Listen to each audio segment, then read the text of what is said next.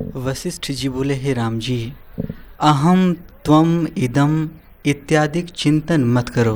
हाँ ये मैं हूँ, ये मेरा है, ये तेरा है, ये चिंतन ना करो। शांत।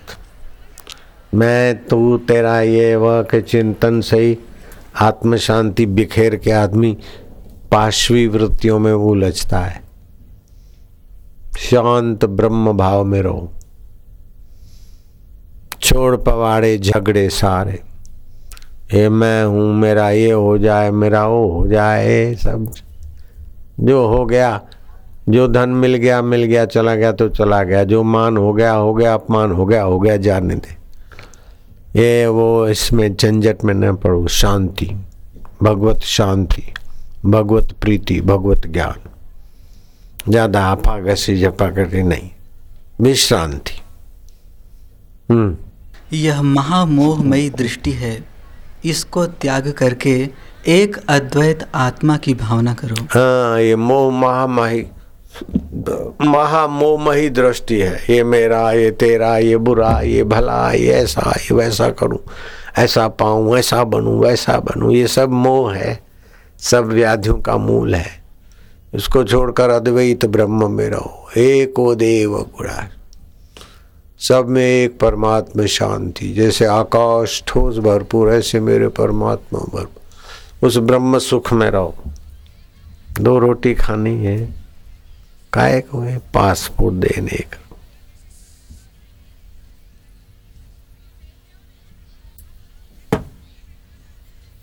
અનુભવીને એટલું આનંદ મારે હું રે સુખ દુઃખ આવે તો વીરા સહી લેવું રે માન અપમાન સહ લો अनुकूलता, प्रतिकूलता थोड़ी सह के भगवत सुख का आस्वादन करो। प्रतिकूलता सही आचार्य जी ने भगवत सुख का आदर किया तो सारा गाँव भगवतमय बन गया। अद्वैत ब्रह्म का भी सामर्थ्य होता है। नारायण हरि नारायण हरि नारायण हरि। हम्म। हे राम जी अनात्मा में जो आत्म भाव है वह दुखों का कारण है हाँ जो अनात्मा मरने वाली मिटने वाली चीजें हैं उनमें जो सत्य बुद्धि है वही दुखों का कारण है सत्य में सत्य बुद्धि हो और बदलने वाली चीजों में बदलू बुद्धि हो तो कोई चोट नहीं लगेगी सब बदल जाएगा सूर्य से કોનું કેટલું રહ્યું આસક્તિ કરે તો મર્યા પછી ભૂતળું થઈને કુટુંબીઓને હેરાન કરે મારી પ્રતિષ્ઠા કરો મારી પૂજા કરો ભૂતળાએ પૂજાવા લાગે हाँ जी देह मात्र में अहम भावना से अपने आप को उतना ही मानना और उसमें अभिमान करके सुख की इच्छा करना इसी का नाम बंधन है इतना ये शरीर को ही अपना, इतने में मानना और उसी में सुखी होने की भावना करना ये बंधन का कारण है। ये भगवान, राम जी को ब्रह्म ज्ञान का उपदेश दे रहे हैं उनके गुरुदेव वशिष्ठ जी। कितनी ऊँची बात, कितना सौभाग्य है।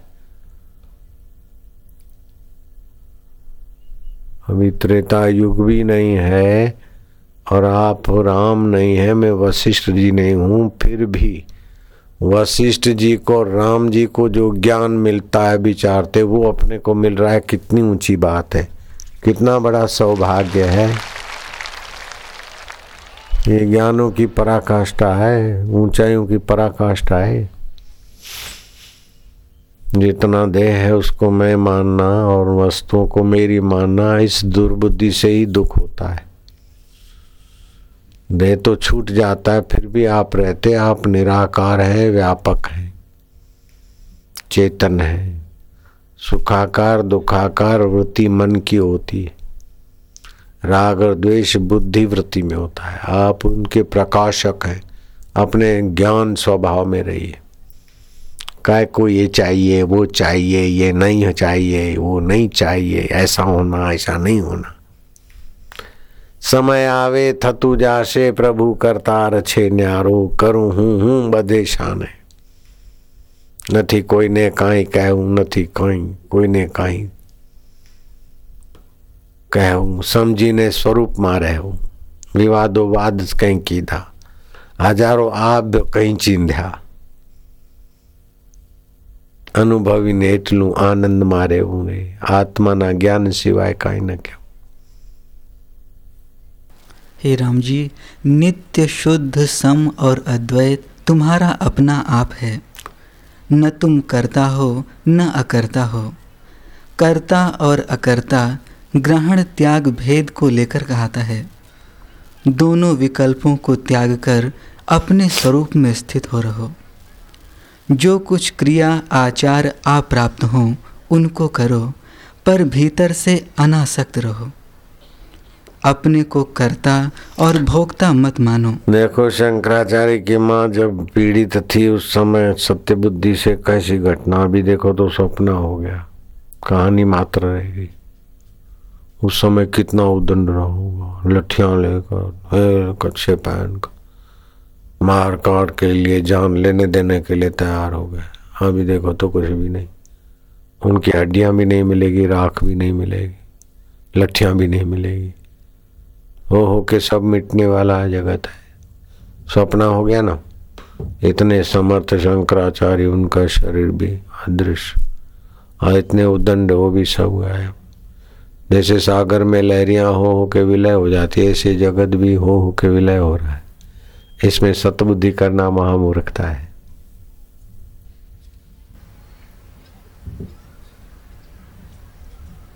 हम्म।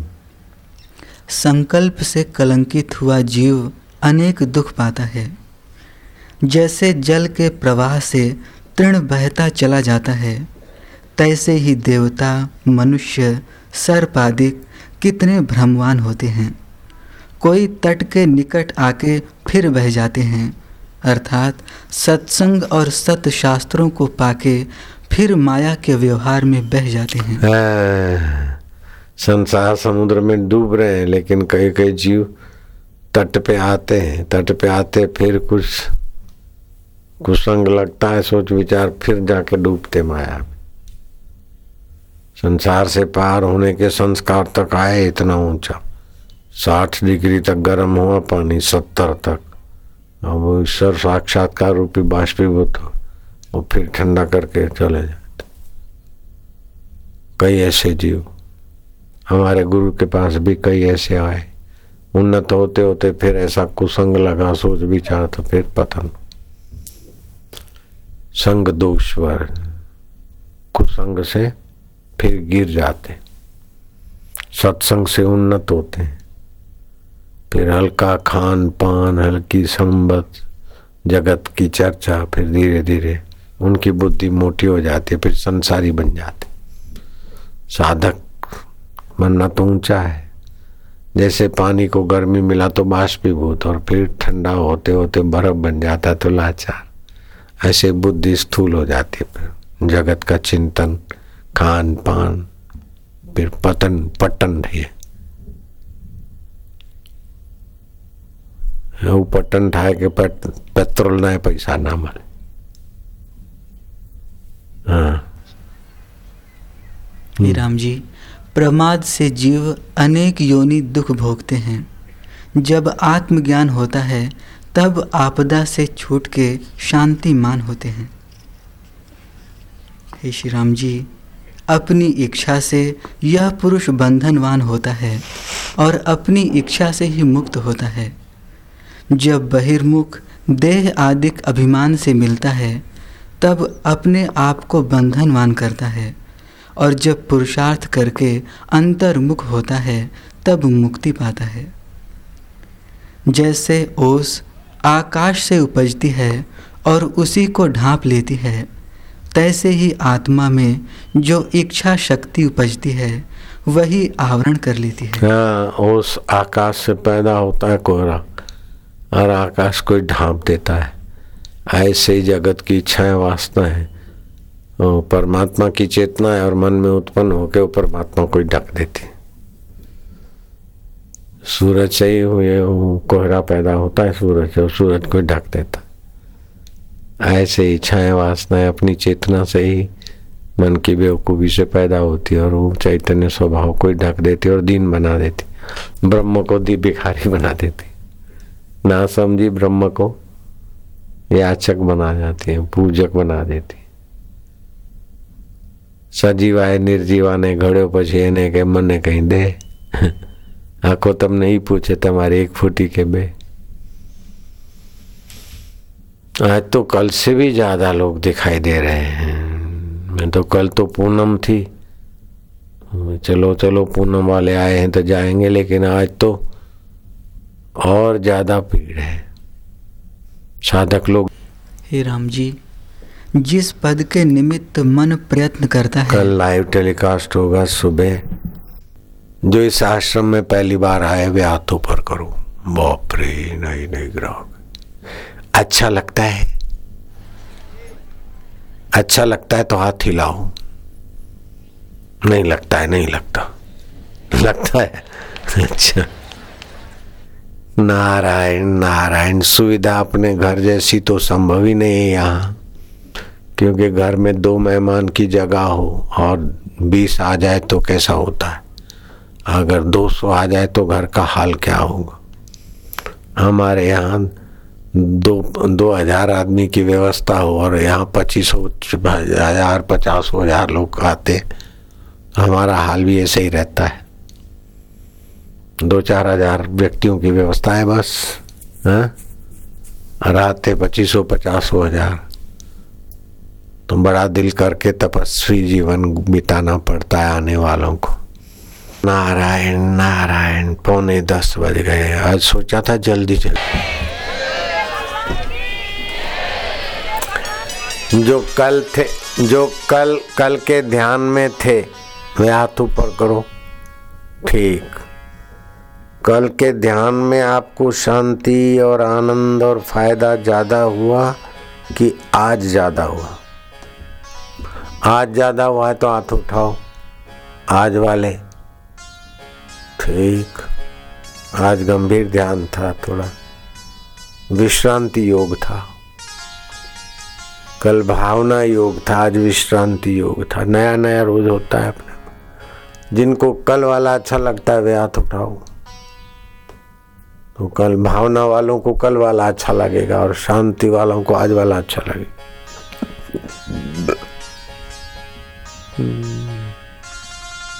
कभी रोटी होती है, कभी भाखरी, कभी नमकीन चावल तो कभी मीठे चावल तो कभी